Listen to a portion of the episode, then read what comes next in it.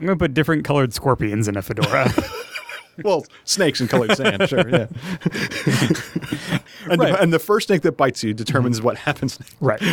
Different game. We'll get to that later. My name is Will Hindmarch. I'm a writer, narrative designer, graphic designer, and game designer. My name is Nathan Paletta. I'm a game designer, self-publisher, and graphic artist. Nathan, it's nice to see you. What do you want to talk about on the Design Games podcast this time? This time we're talking about how we start thinking about the final form factor of our game, even while we're still finishing up the actual design part. All right, I think I have something here with this game. I'm going to turn it into a thing. That is a non straightforward endeavor. However, there is a point where you make that decision, where you go, I have this game, I've done whatever amount of testing and play storming and revision and reflection upon my inspiration and making principled decisions about what to include and what not to include. I think I have something here. I want to get it out into the world so that other people can enjoy it. When you hit that stage, what are the things that you have, whether as a literal or maybe a mental checklist or set of decisions to make about that final thing? Do you have a methodology for like, all right, this is going to be a book or it's not going to be a book? It's going to be a soft cover. It's not going to be a soft cover. It's going to need this or this or this. Or is that more emergent out of the production process or how do you go about Right making on. those decisions? Yeah, that's a. I mean, that's a that's a big, big question, right? And I know you and mm-hmm. I both, I think, approach this in in not just different ways, like from each other, but in sense of for different projects in different ways. Yeah. different games have different kind of methods but the one that i do when i don't have vision that specifically comes to me early that says this game and it will be a book and it will be six by nine and it'll be about 200 pages like i know what it's going to feel like in the hand i know how big i want it to how much i want it to thud when it hits the table i know how much it, if it's a tome or if it's Yeah. yeah. your bag, Sometimes that happens where early on in the process, you're like, I know what this is going to be. Yeah. Or one of my design goals is for this to be Right. X. Right. To be something that that both is easy to learn and looks easy to learn from the size of the book, stuff like that. Um, so when I don't have one of those, and even when I do, I still usually do the first part of this. Is I sit down and similar to when I write the example of play, I write the to play this game you need. Hmm, yeah. And what I do is I do the list of stuff that you need, and I go crazy with it. Like I think literally like you want paper clips. Like I get as specific as I can.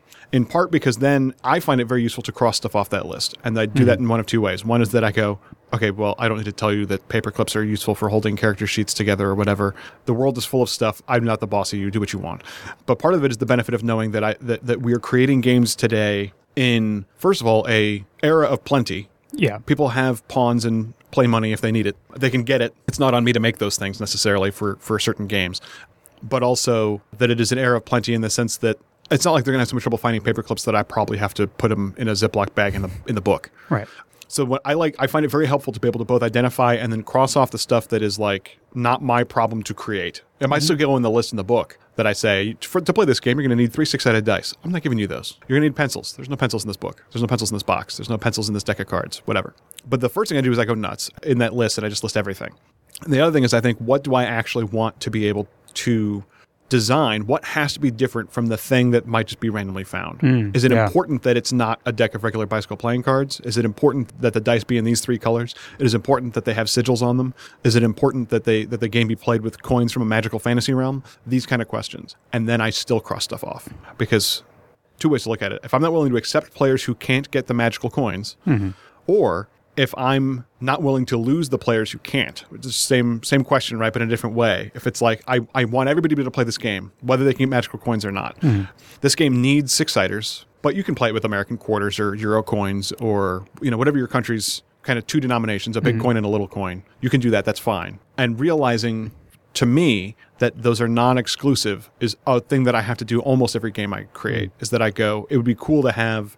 I want cards Yeah. that do this thing, and I go, but some countries you can get index cards will do that. Some and maybe I'll provide a PDF with dotted lines so they can easily cut a piece of paper into six cards, whatever. Um, and realizing that you're not always giving up the opportunity to make a sweet, specific thing, but that find out what actually is and is not Mm-hmm. I think required. There's kind of the idea of kind of the necessity version or Yeah. the kind of minimum minimum viable version. I think of it as the Right. DIY. Yeah. Yeah, versus the deluxe or you know whatever version. Yeah. Where it's like, yes, in a perfect world, uh, I will have custom metal tokens made to look like coins from this fantasy realm, Right. and I will have these octagonal note cards because the eight sides all correspond to the eight directions of magic and Right. you draw an arrow towards them to, you know, indicate have a something in the game. But you I'll have an original soundtrack made by my favorite musical artist. Right. Yeah. like and that's all nice and that you know, in, in the landscape we live in now where that's kind of like Kickstarter goal or Kickstarter stretch goal maybe. just fun transmedia cooperation stuff. yeah, or something. yeah. But the divining the minimum viable version or the DIY version, like Yeah. if someone prints out this PDF and has a quarter and a penny Right. and 3d6, that's what that's what you actually need to make the game work. And then the other stuff can add valuable dimensions to the play experience. Exactly. But there, there's a minimum bar at which the game can be played with whatever you're going to produce for it. When I attempt to estimate the minimum mm. without making a list that goes beyond the minimum, Yeah. I find two things happen. One of two things always happens, often both they happen. Either I have forgotten something that is required in the minimum, even mm. if it's as simple as I forget to tell people that they are going to want pens and pencils when they're actually playing, or that I don't feel like I have actually reached the minimum because I haven't seen myself reject something that would be cool, but. And so if, for me personally, that process in which I say, pennies and quarters instead of instead of fake coins or cool campaign coin style homebrew Yeah. coins if i can't see the difference on a list or in a mm-hmm. in a pile of ingredients or something then i don't trust that i have boiled it down as far as it'll go hmm. A- am i actually working with the minimum or am i still assuming something that is going to keep somebody from being able to play that should be able to play hmm.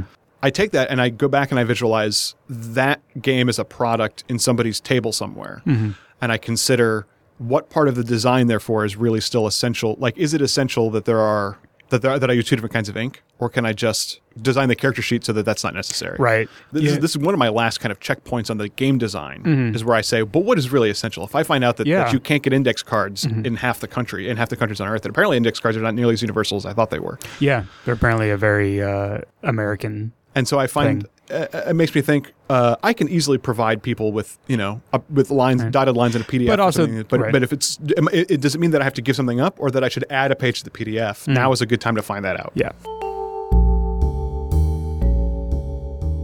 Sometimes the production considerations for your game end up feeding back into the game design to design something in or out so that you do or don't need something on the production end. Yeah. I generally start with this kind of minimum viable idea and discover cool additional things as I go. Yeah. I think especially for us in the RPG space, that's that's because so much of what's actually essential is pretty is, minimal. Is pretty minimal. Yeah. Of, often, what, what ends up making that list is when I'm running the game, whether it's playtests or kind of later stage, just like running it to kind of shake it out and get the final bits in place. Finding out what I end up bringing to the table and then deciding, like, oh, is this something that I'm bringing because I happen to have it and it's a nice little extra, or is this something that is actually really adding to something to the game and therefore, you know, you need a thing? Are you being literal or literal and figurative when you say that? When you say Mm, bring to literal. the table? Yeah. Literal. So like I have these mini poker chips. Yeah. They Like- could be anything, but I love my little mini poker chips. Yeah, like for a Mask of the Mummy Kings, like I have these little floral bowls. They're little settings for doing a like a centerpiece in that Hmm, I cool. have left over from when I worked in that industry. And they have this kind of like rounded kind of edge on them, this rough, irregular, rounded edge. I use those for what's called the Well of Treasures in the Mask of the Mummy Kings, which is what you use to randomize tokens in. And actually using that drove me to the name the Well of Treasures because like that's kind of how it felt to me. But functionally, right, the, the minimum functional version is anything you can blind draw out of. So it could be a bag, it could be a hat, it could be a bowl, it could be mixing them up and everyone close your eyes, you Mhm. know, in the middle of the table. The functional version is a random draw of tokens that are differentiable by sight but not by touch. hmm So poker I use poker chips Right. and they're clay poker chips and they're in this ceramic bowl so like it has this nice clunky kind of raspy sound to them but they could be two different colors of glass beads in a cloth bag Right. And that's one of those things that if, if prior to now you were doing it always the same way, which would be fine in your playtest, Mm-hmm. you're like, I always I use glass beads in a hat, whatever.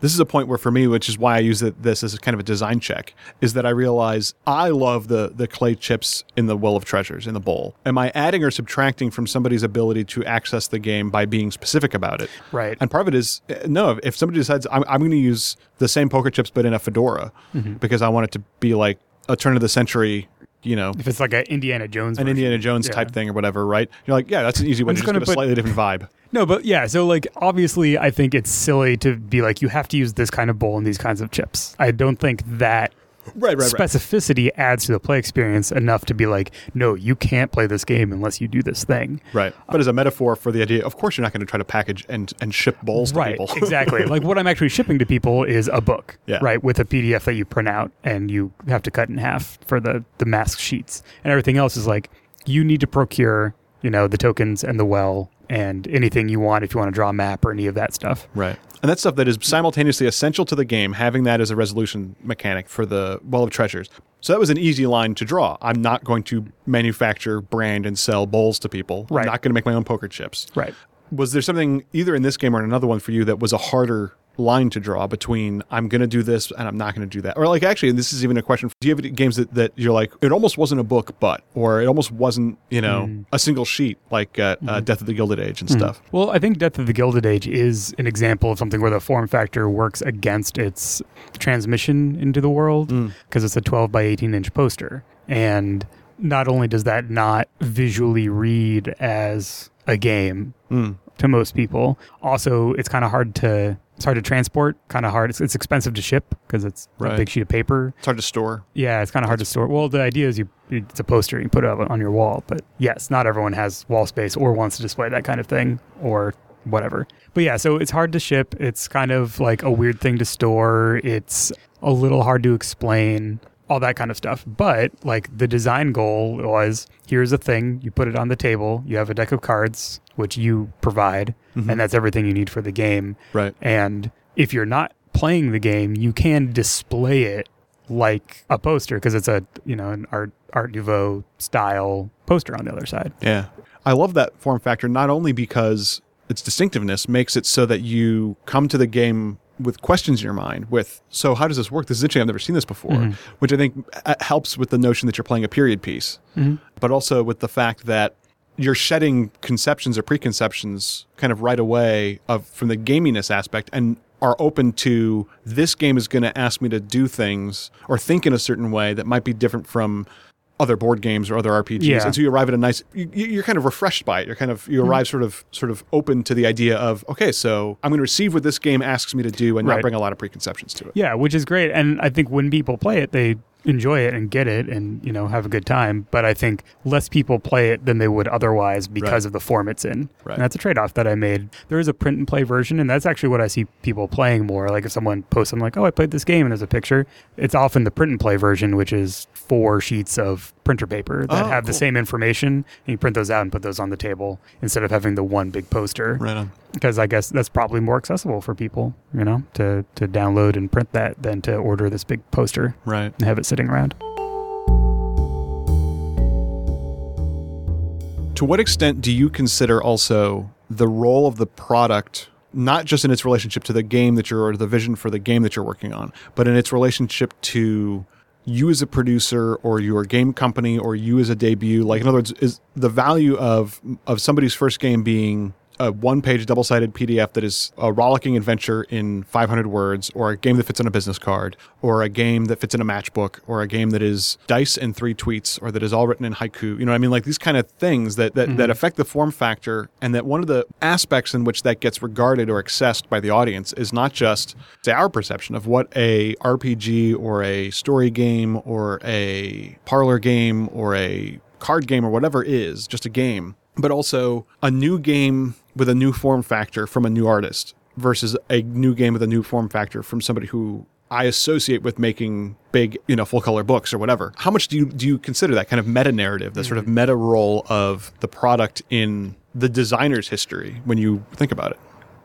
For me, that has become more of a consideration over time. I think when you're doing your, you know, your early work, the game itself really should drive whatever it's going to be. Mm-hmm. I don't think there's any reason for you to necessarily be like, all right, I have this I have this game that's three tweets. I'm going to fit it into a 200 page book. Right. that probably isn't going to serve you, or vice versa. I have this game that my design notes for it could be a 200 page book, but I'm going to get it down to a business card because Right. I don't think people are going to want a big new book from a new person. It should be small, but whatever. Like, I think underserving the game is never the right choice. That's a great way to put it. Yeah. But over time, as you kind of build up a not only a catalog of work, but also a, a vocabulary Mm. for your catalog, the vocabulary in which you design, you can start using production concerns as one of the inspirations and one of the limiting in fact, one of the creative constraints Yeah. of your work.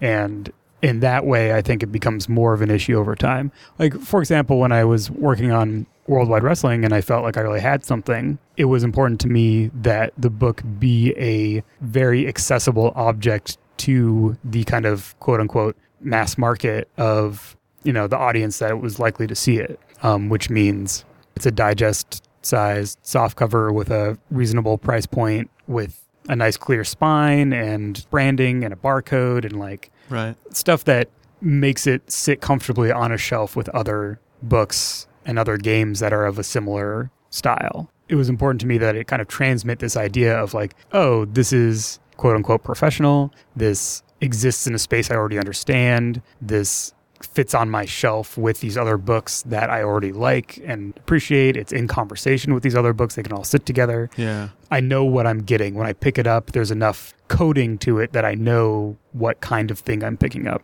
That's kind of diametrically opposed to Death of the Gilded Age, where it's like at conventions where I have it like selling it at a table, I usually have to say, oh, that's a game, right? Because people look at it because it has a visual attractiveness to it.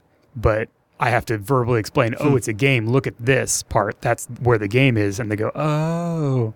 uh, Right. Right. right? It's just not, it doesn't have any of that cultural or visual coding. So, yeah, so I think if your goal is, you know, at some point to be producing a line of 300 page glossy hardcover books, you're going to at some point have to take that into consideration in your design stage of like, I need to design games that fit into that format. I agree with all that completely. I love that. I mean, the notion of your vocabulary of design, how you're building that over time. And that's one of the reasons why, to me, my instinct is that not necessarily subscribing to pre- preconceived notions of what a little game is, but I mm-hmm. think that in the same way that you don't write a novel, you write your first chapter, and then you mm-hmm. write another chapter, you write another mm-hmm. chapter. I think it's really important, too, that your first game be something that is achievable and deliverable and that people are going to feel comfortable taking a chance on whether they know it's your first game or not but it's their first game from you Yeah. one of the nice things about the attention on a game designer now as opposed to some of the ways that it's been in some industries some aspects of game design in the past is that there's more notion of almost auteurship in game design where you say oh that's a game by eric lang you know i want to play that uh, that's a, a game by emily Care Boss. i will buy it Right. automatically. But that notion of if your first game is a 600 page, $70 book, mm-hmm. first of all, not only is that the, in its relationship with the audience going to be a $70 question mark for the mm-hmm. audience, like they have to love the game idea Right. and not give a damn about the, the byline. Mm. They want to just be like, I need that game. I'm mm-hmm. going to play the hell out of that. You're only going to catch the people p- potentially who are already $70 in, who are, Right. who are love the idea by $70 amount. But the other thing is that a giant 600 page, let's say full color hardback worth that costs seventy dollars. You would that's by the way 600 pages. It should cost more than that. But um, Our, I like how our big game has been inflating. It was 200 pages. Right, that's at what I'm glo- yeah, now we're at at- 600. so that your giant full color book has questions now like you have to learn you you you have to expand your vocabulary by a certain amount before you can make your first game. Right, yeah, Now you, you- have to learn how Mhm. You have to figure out the production questions. all kinds of production. How do you get the, that printed? What kind of cover do you need? To, like, what kind of art do you need for that kind of cover? Yeah. How much is that going to cost to ship? unless you know how to do things like spine width. Right. Um, if you unless you want to ship that whole thing. Right. Unless you know things about CMYK ink coverage and or are excited to learn about it. Right. These are things that your hurdles you're putting before yourself Hmm? that maybe you don't want to do them all at once.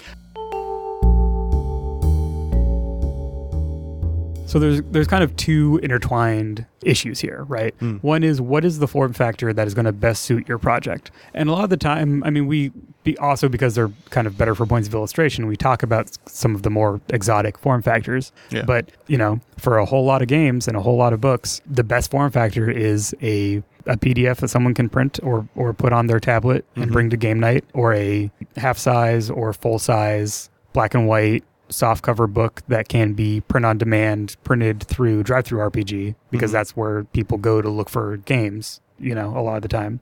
Or some other standard size book that you can get printed in China, you know, do an offset print run, Right. ship here, and then enter into distribution. Those are good solutions. Most books do those. Most games Yeah. enter into one or a combination of those form factors. So, unless you have some other principles driving your decision of form factor, there's nothing wrong with just saying, like, it's going to be a book that looks like this other kind of book that I think is good, Right. right? I really like how Bubblegumshoe looks. Yeah. So, I'm going to, you know, look at my copy and measure it and be like, oh, so that's the size it is. Maybe email someone associated with it asking about production questions like, hey, where'd you get this printed? Which you can do. People are friendly and will probably respond. One of the the great ways to get that kind of information too, and to consider your options is look at the publisher information at DriveThru uh, Yeah. RPG, and look at the different form factors that they have ready for POD. Mhm. If only because those are wheels you don't have to reinvent. Exactly. And there are weird ones in there that people don't use a lot of. You could get Oh, yeah. both a little bit of an eye catching, like a square book. Yeah, you can do square book. You can do uh, graphic novel size. That's a little bigger than most of the Yeah. like six by nine books, but smaller than full size. Yeah, so you can you can just model on something that you like. Reach out to the people who are involved with production if you have questions. You can choose a delivery vehicle like drive through and see what the options are and basically just walk through their process because they make it very reasonable to ask questions and get answers and figure out that process. Or you can you know dive into the the end of researching like local printers or non-local you know printers whatever do the get quotes and stuff but Right. kind of the the the basic idea of let your game determine what the form is going to be. But if the game isn't determining what the form is going to be which is the case a lot of the time then pick something that you know you like or is easy. Pick things that are not going to put barriers in front of you like you were saying with just Yeah. adding hurdles. You know lower lower your hurdles because the goal is to get the game out there and you can always build on success, right? Like you can always do another version or second edition or whatever once you've learned the lessons of the first one. Because I think that's been my experience is that every project gives me the ability to make better choices about the next project. Right. And maybe the next project is revising the first project, and that's fine. But uh, yeah, I guess just it's easy to get lost in this stuff, especially when there's so much information about it Mm-hmm. that just giving yourself constraints. Is sometimes the easiest way to uh, clear yourself a path towards fulfillment, towards finishing. There's also a fair amount of misinformation, and I can't run down obviously all that stuff. But for example, I hear misconceptions that you know, I mean, yes, probably the best selling. I haven't checked the, the most recent, for example, ICV2 numbers when they report the top five best selling RPGs, but they're Mhm. almost always full color hardbacks, Yeah. and that's great. But it's not like the margin between I think RPG number five and RPG number seven, like the difference in sales numbers. If RPG number seven is a black and white softcover, First of all, if that's the only reason you're trying to sell RPGs, then then may I introduce you to selling almost anything else? But there's Right. also There are um, other there are other businesses you might want to get into if your goal is to make money. it doesn't mean that your first RPG has to look like Green Ronin's Dragon Age RPG, which is a giant, beautiful hardcover book that is itself learned from and honed from and inspired by, first of all, the video games and the three box sets they did, right? That that book itself is a great example of a series of decisions and a series of form factors and a series of mm-hmm. opportunities to arrive at this giant, beautiful book. But it's also half the games that I love that came out in the last five or six years. I don't like them despite them being black and white soft covers or despite them being six by nine. I really like that form factor Yeah. right? There's a misapprehension that success in RPGs, therefore, because of sales numbers or because of proper licensed mm-hmm. properties or whatever, looks like full color photos of actors in costume or full color concept art in a giant glossy hardback. An example of form factor that I think is really exciting and telling is that you look at like the Night's Black Agents books, Jason Bourne versus Dracula, um, Spies versus Vampires, and the core book is a nice, solid hardcover with glossy pages and beautiful art. But then when it comes comes time to do the Dracula dossier, their version of Dracula, which is an annotated version of Dracula with new text put into it, the actual original novel by Bram Stoker with new additional writing added to it, that's not a giant full color glossy book because first of all that's not what that book needs and second of all because as an artifact it should be Right. laid out fairly like a novel with some colorful annotations but that don't look like the CIA hired a bunch of illustrators to annotate Dracula. Right. And it's still a beautiful book. And then you look at something like the the playbooks for Apocalypse World, which are essentially just pieces of black and white legal paper expertly laid out so that they fold and handle really nicely. They're both correct for the game and they're inventive, but it's not like they had to invent a paper size for it. They're not full color. They're not particularly mean on your printer. Mm-hmm. All those sorts of things that are right for the game and align with the vision of the designer and are successful in realizing that game without necessarily just doing whatever the quote unquote blockbuster is supposedly doing right now. Mm-hmm. I'm a big believer in that. I think that if your first game that you're like, well, what it should really be is it should be my first movie should be a summer blockbuster. Mm-hmm. I say, get ready to never make a movie because because nobody's going to give you 300 million dollars to make a summer blockbuster. And I think with games, it's similarly true. Is that if your vision is that when you sit down and you realize that this has to be a full color game and it needs an app and it needs miniatures, well, then that probably shouldn't be your first game. Whether you could build something in that world, you could build out you know just your cool intrigue mechanic or something as a as a neat as a cool PDF or something. But there's an aspect in which I think realism also demands Yeah, that, you, I that you approach a game that your first produced game be something. I think there's an there's an aspect of you you do the best you can, yeah, right? yeah, But you can control what you can do by adjusting those hurdles for yourself. Yeah. So like if the game really does need miniatures and an app and everything, that doesn't mean don't do the game. It means, you know, you do what you can and maybe what you can extends all the way up to maybe you're an app developer and you can make your own app. Oh, yeah, Great. absolutely, Or you have a friend who can help you out, you know, who can do that for you. Great. So you know, you make all that happen and the miniatures are still out of your grasp, right? That doesn't mean that the game isn't worth doing. It just Right. means that your choices now are either figure out how to do the game without the miniatures so you can get it out there as a version and be like, here's this game, right. and there's an ultimate vision that I'll realize later.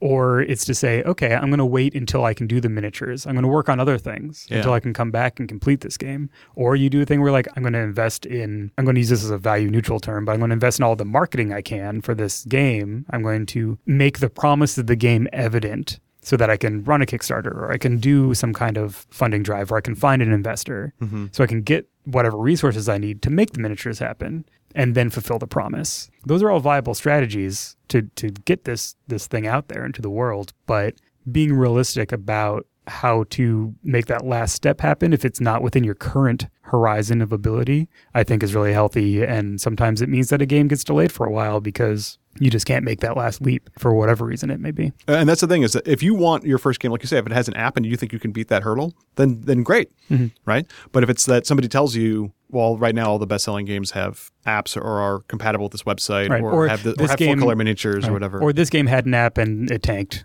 Right, yeah. The, the advice goes the other direction. Exactly, right? Don't let people put hurdles in front of you. Don't let them necessarily remove opportunities from you either. It's still your vision that you're Mm-hmm. Right. still talking about. And What are- nobody and nobody knows anything. The market when it comes to the, the games that are big that are big successes or that are great surprises are surprises. Right. If ever if it was as easy as saying RPGs are most successful when they're when, when they're between 200 and 300 pages. Mm-hmm. Yeah. That's what they would all look like. Right. But it's not like there's it's not like we've solved this problem. Well, and also success is different, right? Like Yeah. it's it, it's not any any conversation about how successful a game is needs to be within the parameters of for the goals of the creator. right. Success for you may be someone downloads your game and plays at a at a convention, Yeah. right? Without you being there. That's success. Yeah.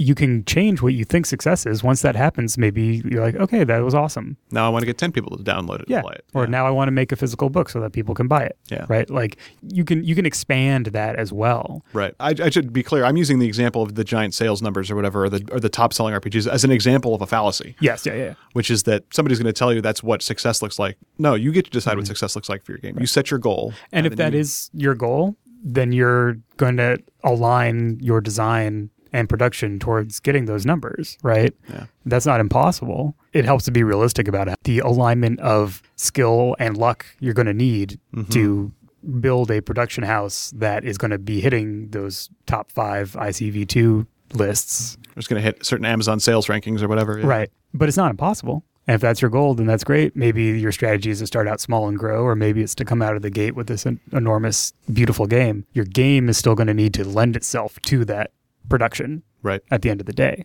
Right. So that still influences your game design decisions.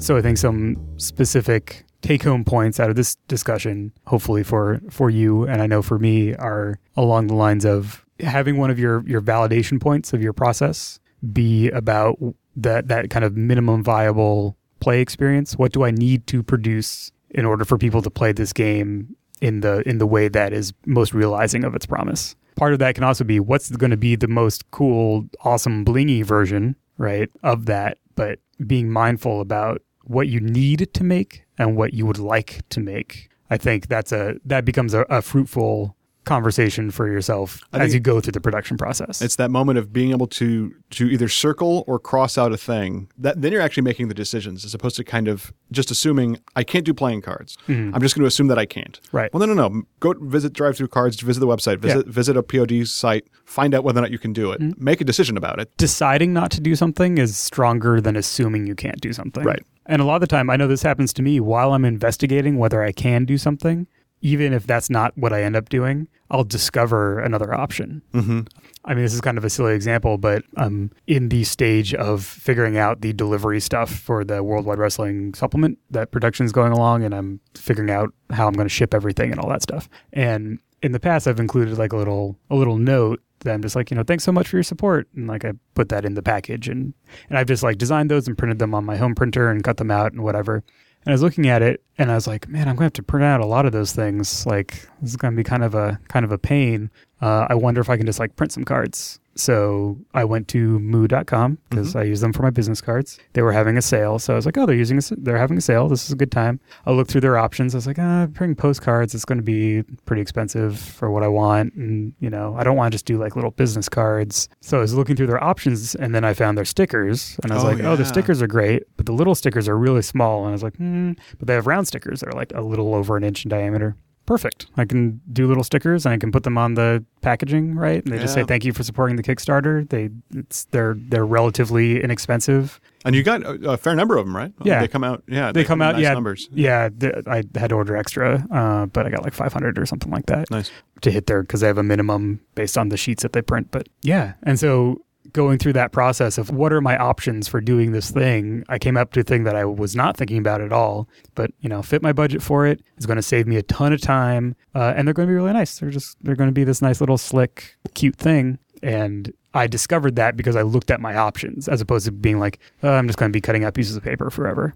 So that's the that's that's my takeaway out of that out of that story. All right. So in addition to those, if the game itself does not demand a specific form factor, or you do not have a specific form factor as part of the inspiration for the design, it is totally okay to just find out what the defaults are and design towards those. And designing into what's expected isn't a failure or giving up some kind of design sense either. Absolutely. Because designing towards what's expected means that you're going to have more people understand what you're doing and understand what this is when they pick it up. Making a door look like a door is not a failure. Right. exactly. In the absence of these these other drivers, just picking something that makes sense, is obvious, doesn't seem to cost too much, that you can figure out how to make it happen. Those are all just lowering the barriers to getting your thing out into the world, and that's the goal. Thanks for listening to the Design Games Podcast. Sometimes our conversations wander a bit afield, and so we package them as backer only special episodes for our Patreon backers and supporters at patreon.com. To hear these episodes for yourself, visit patreon.com slash ndpaoletta or patreon.com slash wordwill. What do people even say at the end of a podcast? What happens if it just